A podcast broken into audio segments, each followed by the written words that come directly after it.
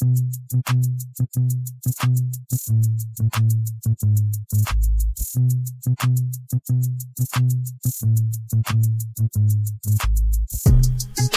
to VitFriends Podcast, Living Life and Love. I'm your host, Mark Braxton from Raleigh, North Carolina.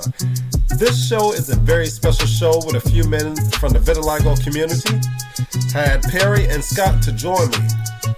Now, as you know, with technology, we always have issues. So I did not get a chance to finish the conversation with them, but they managed to wrap things up at the end for me, and I greatly appreciate it. And I wanted to take the time out to say thank you to Scott and Perry for doing so. I had a power outage and it kicked me off the podcast. But you know what? It did not take away from the conversation. So I greatly appreciate the men coming on to share our opinions and our voices and our journeys about living with vitiligo. So sit back and enjoy this conversation with myself, Perry, and Scott.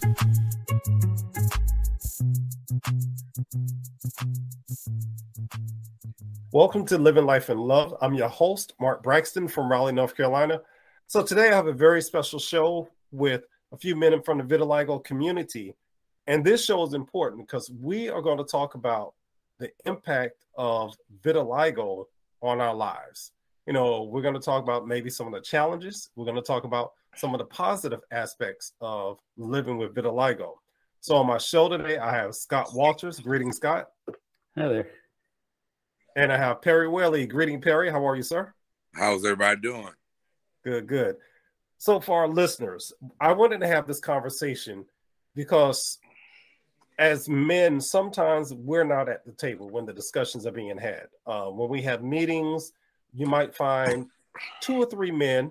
Um, but this gives us an opportunity to actually talk and share and to get our feelings and thoughts out. So the first topic we're gonna we're gonna talk about. Uh, let's start with Perry. Perry, just share share with our listeners. When did your vitiligo start? Uh, well, mine started when I was about 20, 25, about 25 years old. Okay, so about 25, and you're in your what? How old are you now, or age range? Uh, I'll be 57 this year. 57. Okay, so for quite some time then. Let's Yes, say 20 yes. plus years. Yes. And Scott, same question to you, sir. Okay. I, I probably started when I was in my mid 40s, Okay. a little bit later Awesome. on. And um, Yeah. in my early 60s now. Okay, so about the same, about 20 years, and the same thing for myself. I started um, when I was about 26 about vitiligo, and I'm now 49. So I, I always say 20 plus. So it's kind of interesting. All three of us, it, it started later in life, 20s. Yes. Um, so so let's talk about this as men. Um, our thoughts on treatments, because I know there are a lot of treatments, or there have been a lot of treatments out there, but I, I want to get a sense of how do y'all feel about the treatments that you have either taken or know that are on the market. Well, for me, um, my, I, the treatment at the time when I started, there was just uh, they decided just to try makeup first. Um, they did uh, suntan, suntanning lotion, uh, and stuff like that. No major treatment like sun rays or anything like that. But for me, it was really simple because it was just a small spot. So I really, Right. it re- really wasn't a big thing to be fearful of at that point in time. Okay, sounds interesting. Scott, Uh, I, I started out with uh, with topicals, uh, just some creams that were being prescribed. right? Uh, you know, they, they would recommend other type of laser light box treatments and stuff, but um, you know that it seemed like it was going to be too difficult a regimen for me to keep. Uh, Right, absolutely. And, and, you know, I myself, I used a topical cream, and, and I've said it before on my podcast. It was like putting on lotion. That was it. After and after um after about a year or so, like I saw no change, it, it, and so I kind of felt like it's useless, and I'm paying all this money. Um, I can't even remember how much it cost back then, but paying money for this medication that's not working, it's not doing anything for me. I was offered the same thing about like the laser treatment, the light box therapy, it was something else, and I said no, I, I I'm I'm good because my mindset is I don't I don't want a treatment. you know, if you can cure my vitiligo, yes, I'll I'll take a cure. But I don't want a treatment because a treatment just means you're finding something new to treat the symptoms, but they come back. And and then I often question, how long do I have to take this treatment? And how is it going to affect me in the long run? All right. I, I also was feeling it, and again, at the time I was starting that, I was still very anxious, apprehensive uh, with the vitiligo, but I was I was also very frustrated because here you are putting on cream on a particular spotted area. You wake up the next day, and not only is that spot still there, there's a new friend next to it. So Absolutely. I sort of got a feeling like this was sort of like a whack a mole game, and you were trying to get one place and something else would show up. You know, Scott, I'm glad you said that because I, I, felt the same way. Where I'm putting, I'm using the cream. You know, yeah, it says like lotion, but it it didn't do anything. I saw more spread on my hands, more spread on my my legs where I was using it as well, and it kind of felt like you're giving me something, but it's not a guarantee. You know, um, you're hoping, and I'm saying this from from the doctor's point of view, you hope this might work for the patient. We're guessing it may work. It may have worked for somebody else, but it's not going to work for everybody. And I wish at the time it would have been given to me like that. Just say it may not work for you. And um, I did go to another doctor. He said, "Don't don't use the cream." Right, because they're steroids as well. Yeah, absolutely. steroid based. But the yeah, I, I think the doctors probably. I mean, this is just my my view um, that I, I felt that the especially at the initial diagnosis where you're really not sure what's going on with your body you're not in control of your body right. and and the doctors really didn't approach any type of discussion to address that that uncertainty that we were going through at the time absolutely Oh, anything you want to add, Perry? Well, no, I think probably for me with my vitiligo, my situation probably was one that was very unorthodox. You know, and I'm gonna share this. And um, I was incarcerated when, when mine started. Right. I was 24 years old at that point in time. I uh, actually did 10 years in prison, and from the 24 years old till my very existence, no one had seen me in the world. Right, right. So I was a car salesman prior to that. So I was in college and all those things, got into a little trouble, and it resulted to that. And I thought it was the water. Hmm. So I filed the lawsuit, went to the Supreme Court. Wow. On, about the vitiligo, but they gave me adequate medical attention. They took me to the dermatologist. They, um, uh, back then, um, they were giving a lot of treatment up had the topical creams and all those kind of things. And they had by law they had to send me out to those places to do the tanning boxes and all that kind of stuff. And it turned me sometimes to turn you orange. Right, right. You know, so uh, and, and then after they gave me the makeup, I even tried the makeup. And I was like, let me try it, put it in the spot. And right. that didn't work. And I was like, you know what? N- nobody where I was at cared anyway. You know what I mean? So over the 10 year period, my fear was going back to society because right. no one had ever saw me with vitiligo. Right, absolutely. Hey, hey Perry, uh, let's talk about that real quick. That's one of the bullet points I wanted to mention. Uh, makeup, and um, and I've known a couple of men that wear makeup, and and I was sitting in a meeting not too long ago, and the comment was made men don't wear makeup. And yeah. I was like, no, that's not true. We have men that wear makeup to cover their vitiligo spots. Yeah. You know, as a gentleman at my church, I didn't know he had vitiligo. Never knew it. My, my parents told me because he wore makeup to cover it. You know, so men do wear makeup. Um, what can you share about that experience? Well, it's it's but you know, it takes time to apply.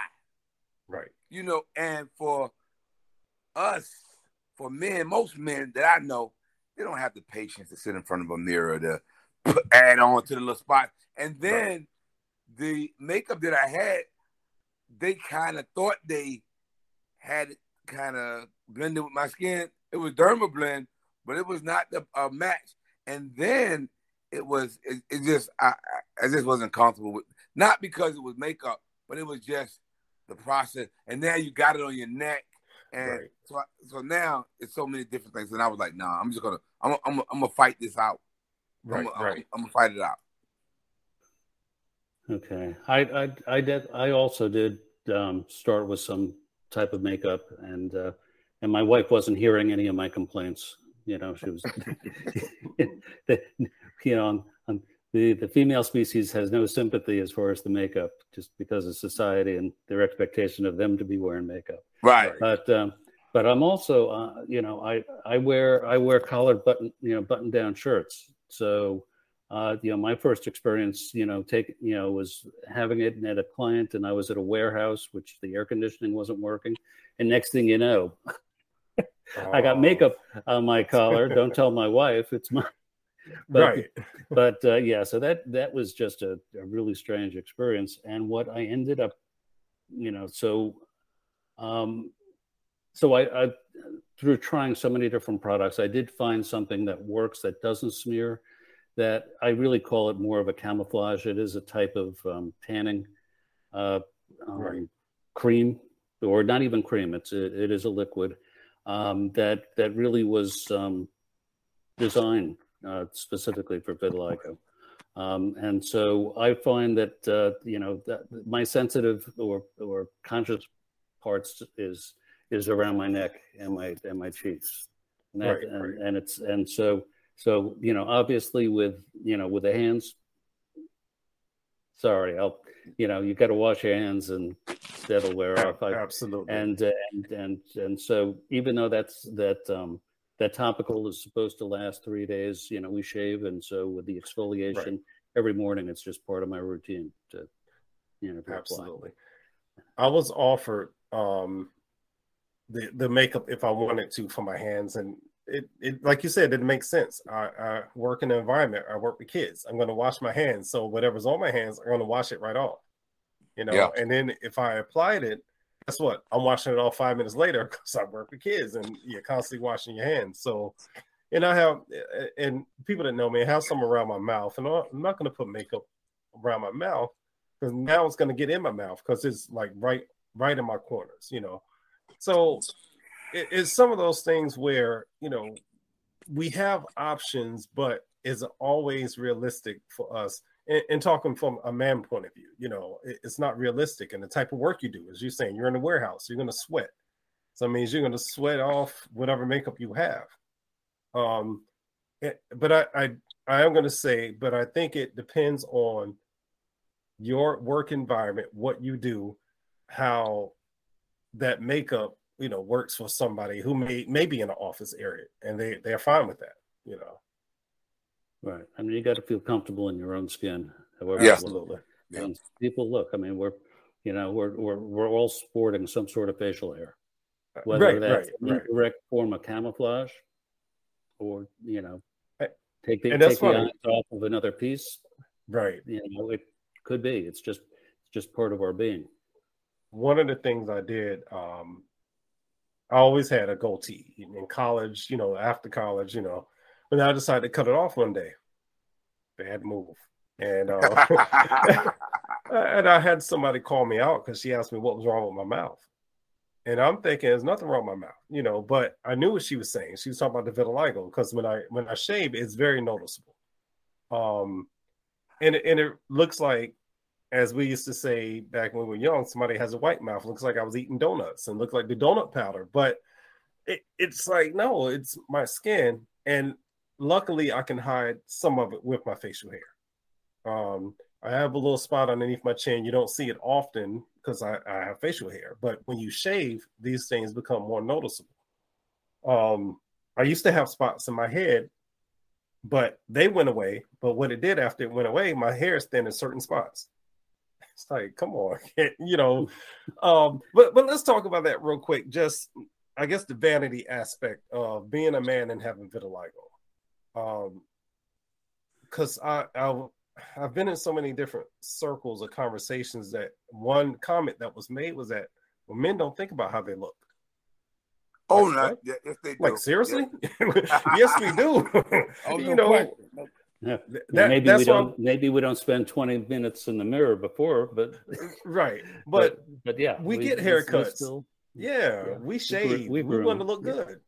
Yeah. Well, the vanity part, Mark, the vanity part really is a is a really big issue because I believe that if you do have a, I'm gonna use the terminology, an unattractive vitiligo look, right?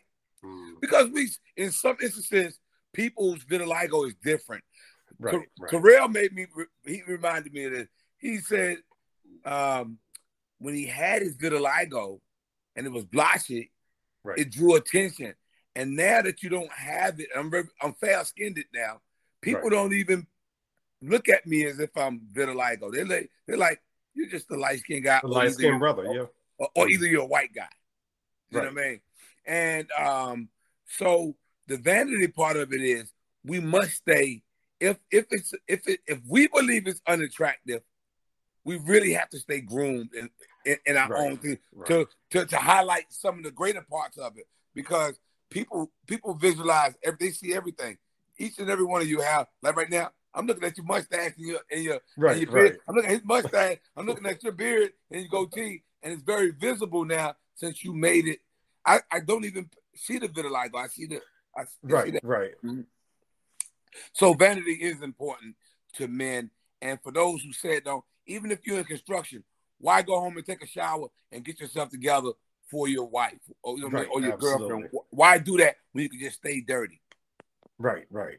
You know? Because because we we do want to be presentable. Men, we, we we comb our hair, we brush our hair. We, you know, we'll get in the mirror and fix our mustache a beard, make sure, oh, there's a little hair right there. Let me let me trim that one up. You know, we do those things. Right. Uh, because we want to look nice for our, our spouses or our, our mates or whoever, or just being out in public, you know.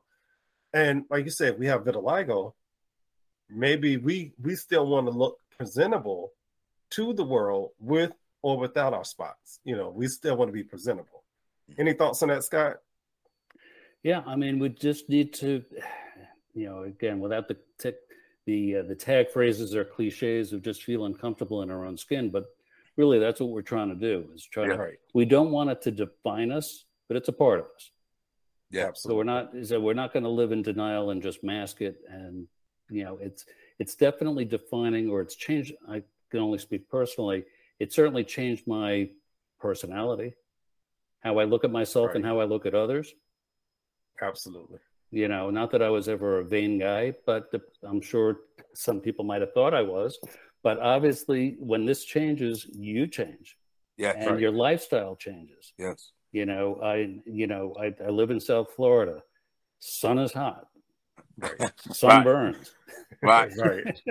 and it doesn't take long for non-pigmented skin to get really red really burning really Right. fast Absolutely. Right. and Right. so it's a whole it changes your lifestyle or how you approach your life yeah Absolutely. Let, us talk about that. Um, you know, knowing the impact of vitiligo on our lives, um, emotionally, as men, I, I think the world looks as a, at us like you can't feel anything. You don't have emotions. You know, you can't feel depressed. You can't feel sorry. You can't feel sadness. Any of that. And and you know, vitiligo is one of those things. It will make you question a lot about life, yourself, and as men, and I, I want our listeners to know, we have feelings. We do. You know, no matter how gruff and tough we may present ourselves on the outside, in the inside, you know, this vitiligo thing has impacted us in many different ways. You know, Yes. there are days, you know, and I, and I still have a day or two when I, I may sit in the car and go, man, I wish I didn't have vitiligo. You know, I, I want to be able to maneuver the world feeling, I guess, normal like everybody else. But then I had to step step back and go, well, I may be dealing with vitiligo, or somebody else is dealing with something else, you know. Um, but vitiligo emotionally hurt me for a long time. Um, until and I say 2019. So going back to almost about 20 years of dealing with this thing in silence. or well you're saying silence, but it's more like quiet desperation. right, absolutely. it's yeah, I it's because you know we we we're concerned. We're concerned of you know for ourselves. We're concerned for our family and circle of influence. Um, Absolutely. You know, I have I have children, and that you know at the time I broke out with vitiligo. You know, when you're trying to learn about it, is it hereditary? Is it, um, you know, is it, you know, is it just a, you know, an isolated instance, a product of the environment? There's so many unanswered questions that are still being, and so here I am worrying. You know, is that going to affect my kids and their right. um, ability to find a soulmate and a spouse? Because they may decide to look to the family and say, well, gee, okay, they maybe they don't have a crazy uncle that they've met at a function, but you know, there's there's that dad and he's got that condition, and so maybe right, that condition is hereditary. Uh, and and people actually view that like that because, you know, being honest with you, it I, I wouldn't want this for anyone, right? Because it really is life changing. Now, men have to own it faster because we are we are the aggressors. So meaning we most of the time have to go after the women.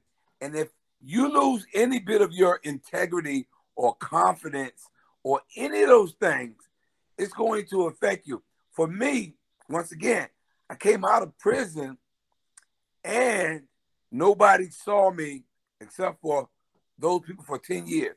So when I came out, I was I was afraid that I was going to be affected by car sales. No one was going to want to shake my hand or this and that. Um, and and guess what, guys? In 60 to 90 days, I was in Atlanta, Georgia, a place that nobody knew me, and I had it was very spotty at that time, you know. And I was like, God, why did you? This is when I questioned God. Why did you do me like this? You know, why did you do me like this? And at that point, I had, uh, I had, I, I lost confidence because I would go out, but I'm not talking to women like I was talking to them. right, before. right. So I peeled back, and then one of my friends said, "He said what? Excuse my language." He said, all these people in here and you're standing back here, no one sees this. And from that point on, I think I never turned back. And it kind of got the confidence. And then I came here working back in the car business, built my confidence back, and I was off to the races. You know, I wanted everybody to see my skin, you know? Right. So that's where I was at.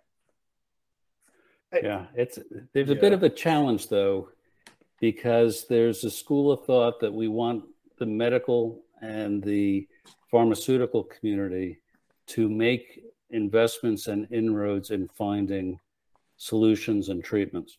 Right. But if if what they're hearing is that well it's just cosmetic and we'll get used to it or get comfortable with it it then why make the investment and right. learn finding treatments. So it's it's you know the, there's always a question, um, sort of a rhetorical question outside of the what we're talking about here is whether is it a disease, is it or is it a condition? Right, right. And you know because will is there enough of a reason for the medical pharmaceutical community to find a cure? And the answer right. the answer has been no to this point. Right, right. That's why we are in the situation that we're in. Now, when I first acquired vitiligo, I wanted to meet all of you guys, but you were nowhere to be found. Right. So at this point, the only person I had ever saw with vitiligo was a person by her name was Marlene Smith. You may see her name on um on Facebook. She's on the, she had it all her life. So I knew what it was, but she was the only person I ever seen with it. Now once vitiligo came into our lives, it just changed everything. It changed everything. And I don't care who you are, what you say. If this thing hits you, especially in your face, it's yeah. going to make a difference on you, especially if you guys were anything like I was. Like he said earlier, you know, I'm not going to say I'm a the most handsome guy in the world, but I, I had my days of uh, uh, uh, compliments, you know. Right. So, right. And, and and if I hadn't if I had been like her when I was in college or high school, I don't think I would be on a call with you guys right now because right. I probably wouldn't have embraced it who I was. Because once I, I had an identity, I was popular, I was, you know, in the in crowd. So people really didn't care about this even once it started, except right, for me. Right. Mm-hmm. And, and you know, I mean, I'm sorry. Oh, go ahead, Mark. No, go ahead, Scott. No, I mean, I, th- I think you know, each of us have a perspective. We were we we had already been 20 plus years old, right? And and a level of maturity and confidence that we've built up. You know, it wasn't like we were, you know, like some others who who have it affected in their teens, where you know back then, if you had a zit on your cheek, you thought it was the size of. Uh, of Absolutely. a quarter when it was just a pin. So it, uh, you know, so it, it, it there was a, a, level of maturity, even though we had, we still drowned in our lack of confidence yes, of right, what was right, happening. Right. But I think we are, I just, I can't picture how, how much work deeper into depression or introvert, you know, into myself, I would have gone if I had gotten it when I was in my teens. Oh man, I already know. I, I even as much confidence that I believe I have today, that would have been because because I wouldn't have been able to go to the prom probably. I wouldn't have back when we were growing up, this vitiligo wasn't as accepted as it is today. And right. that that's where we have uh, evolved and we and and we we've arrived because right now I promise you, vitiligo is one of the hottest news thing in in in in the in the world, yeah. and people are embracing it because cancer is worse than vitiligo, AIDS right. is worse than vitiligo, and right. if that's all you gonna give me is my skin, bring it on. Right. You know, uh, uh, right. And you, Although, you know, oh. I, I was gonna just say um, I, I did struggle a bit um, after my vitiligo developed, and it wasn't immediately. It was maybe five or six years when I started to see the spots spread more. Um, it, it's and it's pretty much limited to my my hands, you know, torso, lower extremities, you know, legs and feet. But as you start to see that spread, start to see it change, it started changing me. Um, looking in the mirror uh, from here, from here, I'm okay. Looking at my face, I'm like, okay, I'm okay, I'm okay. Then look at my hands, I start looking at my arms and everything else. It's like I'm not okay, and I really, I, I really struggle. Um, my self esteem was shot, insecurity set in. Um, the only person I knew with vitiligo at the time was Terrell.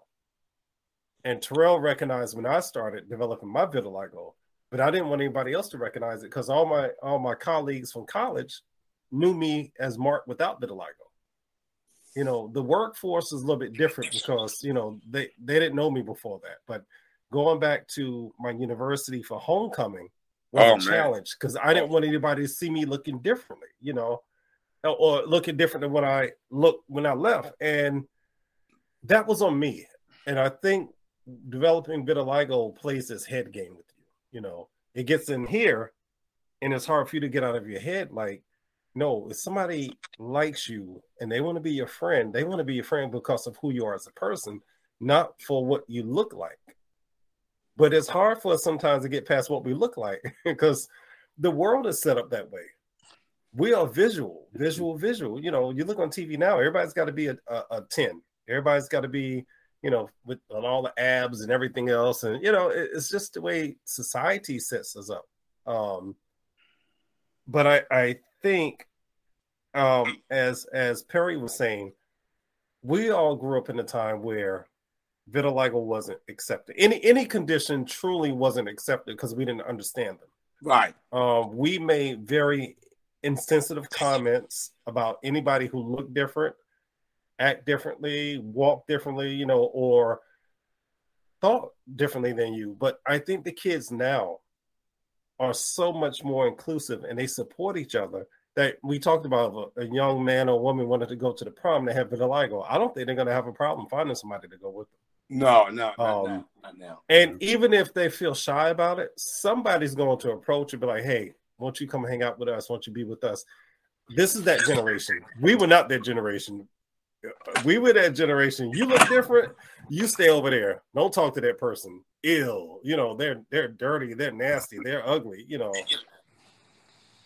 Um, yeah, I mean, there's certain cultures yeah. where it's still, you know, absolutely differently. Yes. you know, it's it's. I won't say it's a caste system, but you've just gone down seven notches absolutely. on the social ladder, and it's just it's. I mean, we we know it's wrong, but you know, there's certain cultures that that just knocks you knocks you off the ladder. Um, at, at at I didn't have any knowledge or peer group. I mean, when I when I went to the doctor and the, took one look at it, and he goes, "Oh, we'll do a biopsy," but he he just said, you know, it's vitiligo. I was like, "Bit of what?" And he goes, "Oh, right. you know, MJ disease." I was like, "Right, right." you know, so I, I it's so great, you know. And again, the end, you know, this was before the internet was the uh, the, the the encyclopedia of the world, Absolutely. and uh, and so there was there was limited information, limited knowledge, right. and no one no one prepared us for the emotional roller coaster we were going to put ourselves on. No, and each one and each person has their own journey and their own timetable as to when they're okay and when they're right. not not so okay. And, right. And, and I think what's important for our men out there, and in particular if they listen to this podcast uh, when it, when it's airing, to understand it's okay to seek help. It's okay to say I'm not okay, because uh, I think a lot of us get into that mindset. I'm all right. I'm good. I'm okay. Uh, you know, and we're really not. Um, I wish I would have had uh, a support group or, or had knowledge of support groups ten years ago. I right. think my life would have been different but I didn't know anything about support groups. There wasn't. There wasn't. Yeah. There wasn't. There were very, very few. I um, I reached out to Tyler, Texas, and there was a research center. So what they did, I was just like, I was looking for something. They sent me a pamphlet and information, and I was, I actually, I was crushed at that right. point in time because they didn't, they didn't answer what I thought I needed. Right. You know. Yeah there was a vitiligo group started many years ago, and I I went on the website, I signed up, but I don't think it was any any follow up. Um, right. But it was like a vitiligo community. But like once I joined, that was it. There was no communication. There was no nothing. It was just I, I don't know. I existed. I can't even remember the name of the group, but it was early on. It, it um I would say early 2000s something. I, I really can't remember exactly when. Um, but I think what we have to do is really show our men that hey, there are other men out there, and we understand what you're going through. We understand the challenges of having this condition, and it's not always easy. You know, no matter how confident you are, you have your moments when that confidence drops. You know that those insecurities see. You know they they they creep up on you. Well, I got I gotta I gotta beg to differ on that one with your brother Mark right now.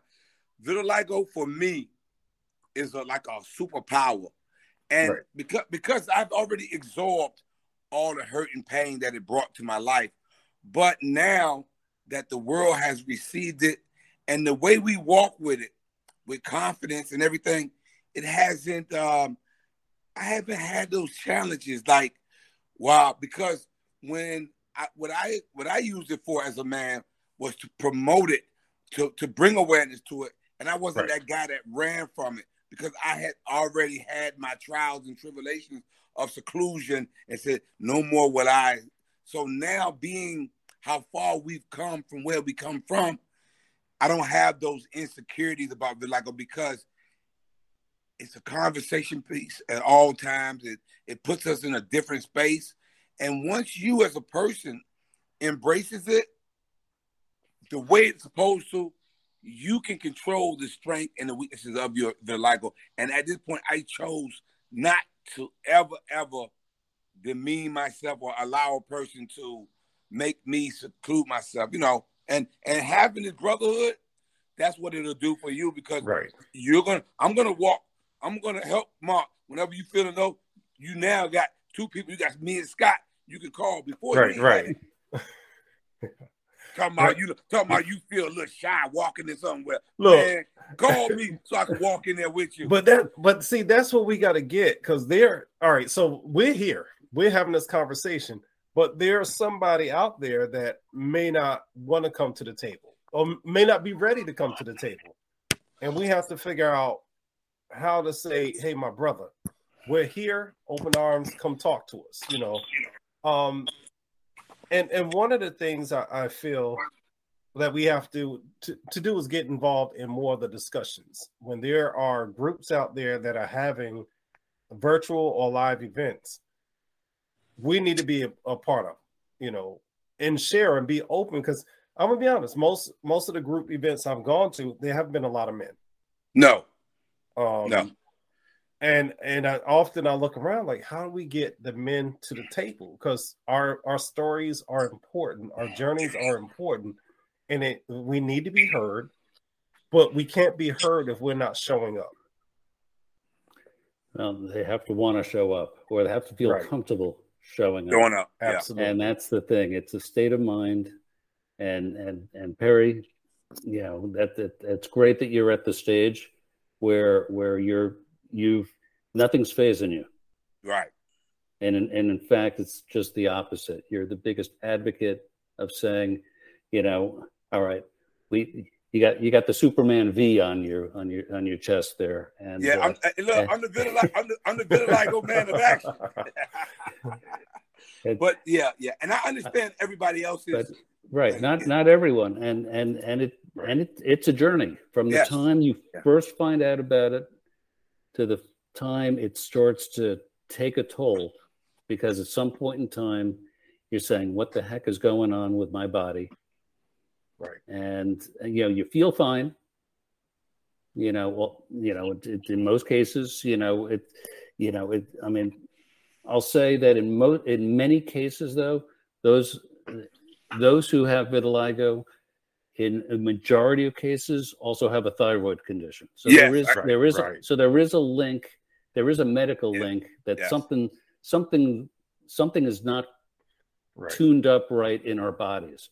Yeah. and there are other conditions that the thyroid can screw up. Yes, we're you know we're you know we're w- much worse than vitiligo.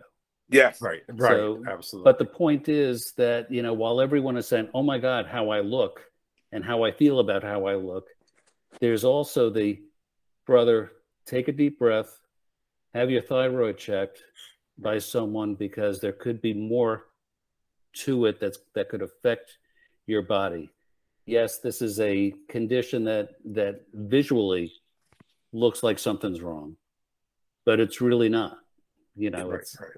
and it's so autoimmune. It's autoimmune. exactly And exactly A lot can go on with you. Right. And, that's what I often say. You know, we're so much more than just what we look like. Because, you know, this person over here could be dealing with this other condition, but all we have focused on is their vitiligo and how they look. But we're not looking at the deeper um, challenges that we deal with sometimes. Um, and and even getting our brothers to come to the table, we do have to be gentle. We, we gotta we have to maneuver in a way because sometimes we can go, hey, come to the table, be here, I got you, and they're not ready. And we can scare people off because Right. you know you know how we are as men. You you come off forceful. "Ah, I'm not going to that mess. Ah, I'm gonna go sit at home, watch the TV, watch the game, whatever, and then I'm gonna sit here and stare out the window. I'm not going anywhere. I'm good. I don't want to go anywhere. But I think if we do it in a way where little by little we let them know, hey, you get an opportunity, why don't you come hang out? To me, let, let's go do something fun, and then let's talk vitiligo and and support, and maybe you know if you're seeking treatments, how's that working? But I think one one thing we forget to ask when we meet people is how are you doing? You, you know, we talk about vitiligo, we talk about the condition, we, we talk about treatments and everything else, but talk to the person. How are you? You know, what's going on with you? Let let that person share.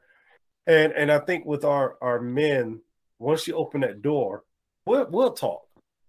But we got to trust you first too. You know, we can't. We're not going to talk to just anybody. Right, especially if if if it's perceived, self perceived as a weakness. Right, right, absolutely. They're not opening up. Goes um, against let, their nature. Let me talk about this part of it because I, I, think we kind of dance around it a lot. Um, dating and relationships. Um, I know Perry's married and Scott, you're married. I'm I'm divorced and and I've been on a dating scene. And I've talked to other I, have talked to other people in the community uh, on my podcast, and, and my the podcast is Living Life and Love. So we do talk about relationships. That and I can say there was one point point in my life where having vitiligo and dating was challenging. Um, yeah, because I had to look at myself with confidence, even if she was looking at me and and into me. I had to be into me, you know. And there are times I'm thinking, oh man, you know, I'm I'm mm, I'm ugly. I'm this, you know, because I'm looking at the surface, the skin, the mismatch, you know, the camouflage. Um, what what is what uh, Scott? How long have you been married? Thirty-seven years. Wow, awesome, awesome. 37 years. And I know Perry, you you're you still still fresh in there for this one. right. I'm still fresh. I'm still fresh, fresh. Right. Um, but has has there been any type of challenges with relationships and vitiligo? Scott, I'm gonna let you go first, Scott. Okay. Well, well, as far, I mean, obviously, I've I've been out of the dating scene for for right, decades, right. and uh, but uh, um, but I could tell you just from business networking, you know, uh, you know, the the the holding out the hand and right, the pulling away. Um, it it it you know, and they don't want to talk about it. You know, you know. Next thing you know, fist pump. Okay, that's cool. That's short enough right. period of time. Um, so it it does it does affect um, you know getting to know someone. I mean, you right. you don't you don't want it to define you because we're our own people. It's yeah yeah I'm a dude with with vitiligo. Okay, that doesn't necessarily mean that uh, that it's that it's overpowering me. You know, I'm, you know, we're all people, we're all humans. You want to you want to be good humans. You want to you know you can only hope your kids are good humans, and so it's it is a part of us. We can't hide from that. But the uh, but as far as as um, scenes, definitely it uh, you know it.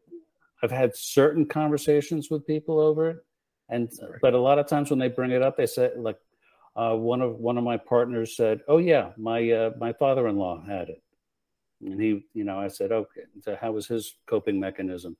And and he she just said, "Oh, he he was just annoyed by it." Hmm. So that Sometimes was its own coping mechanism. right, and, and, that's important. We all have a different way of dealing with it. Um, even in I was saying our relationships. Um, when not to give a lot of details, but when, when I was married, we had some challenges with the vitiligo because as it started to spread, it changed me. Yeah, so it changed how we interacted um, socially.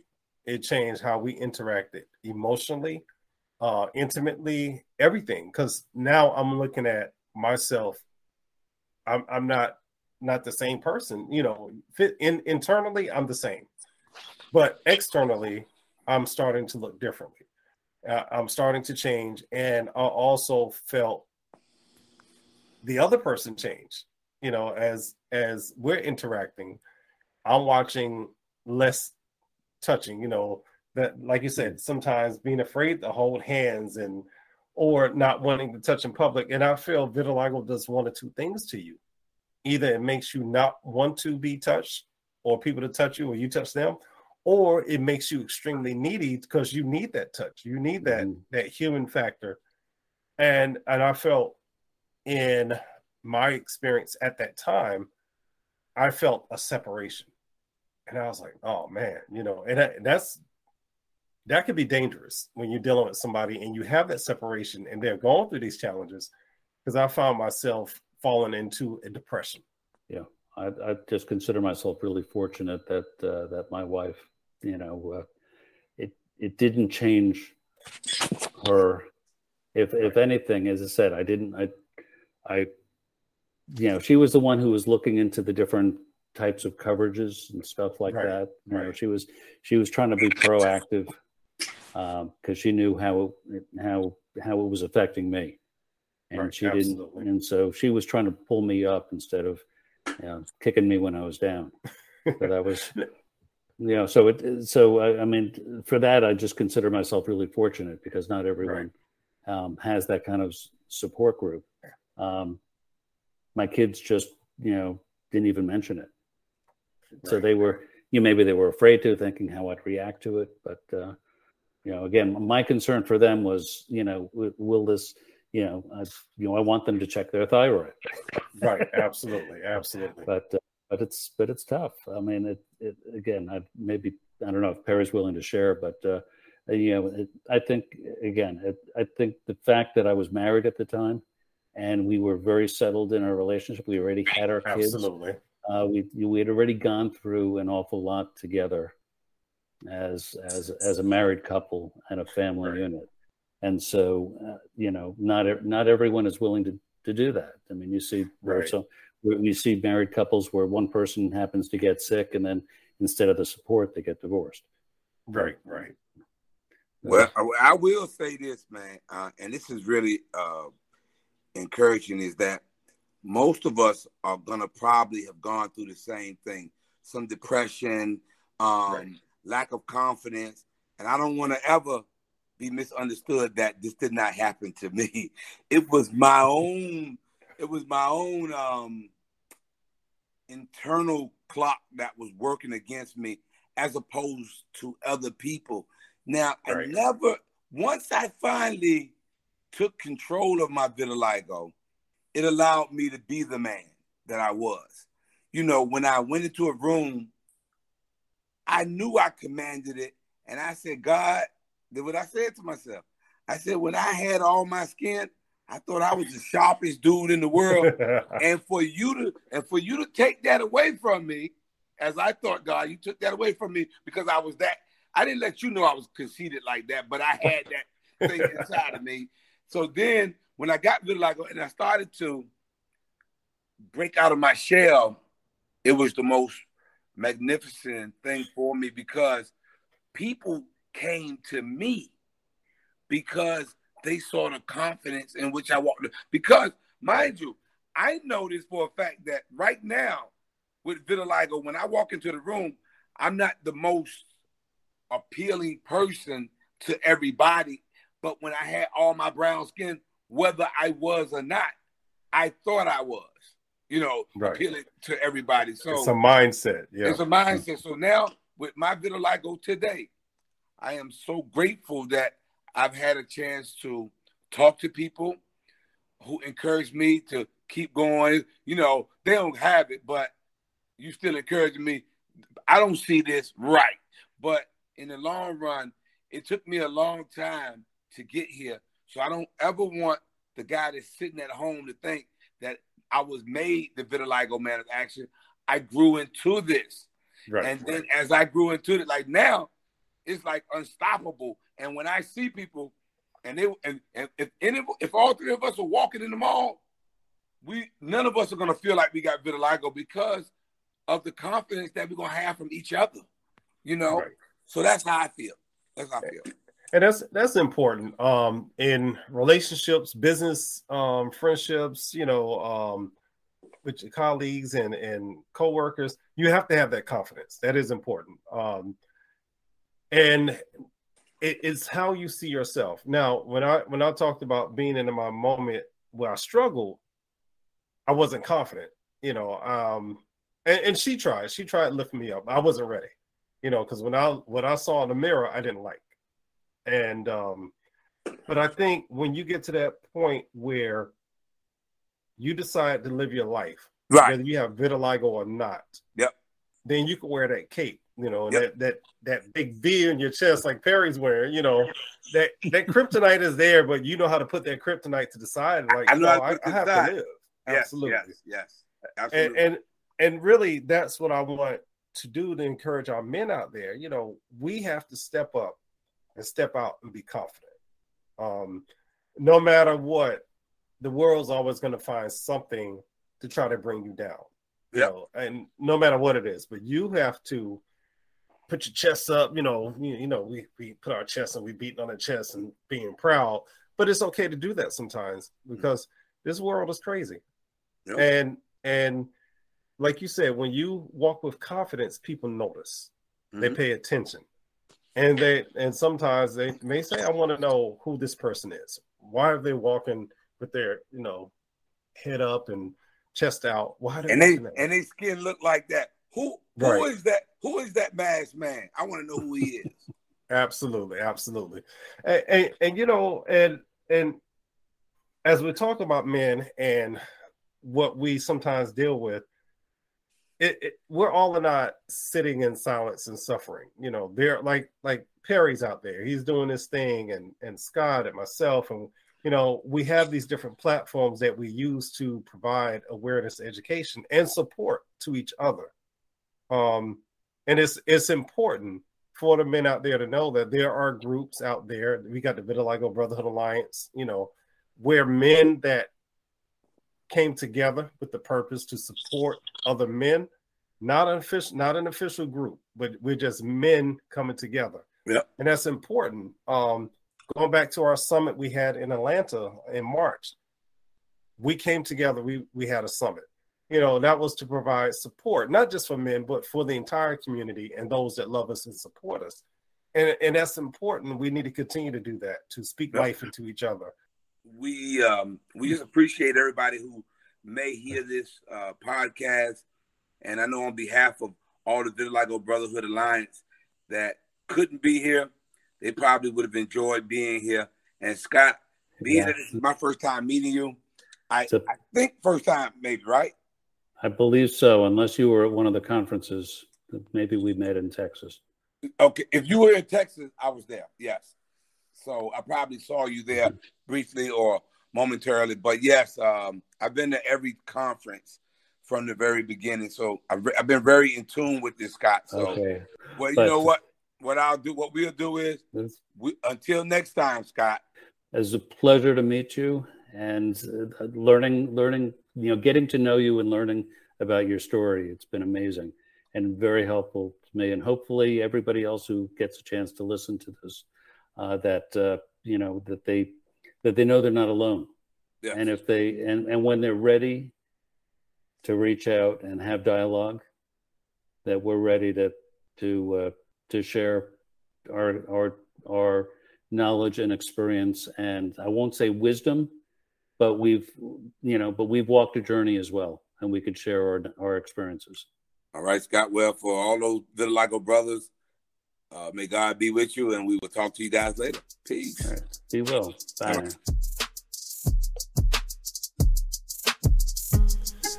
You have been listening to Living Life and Love with your host, Mark Braxton from Raleigh, North Carolina.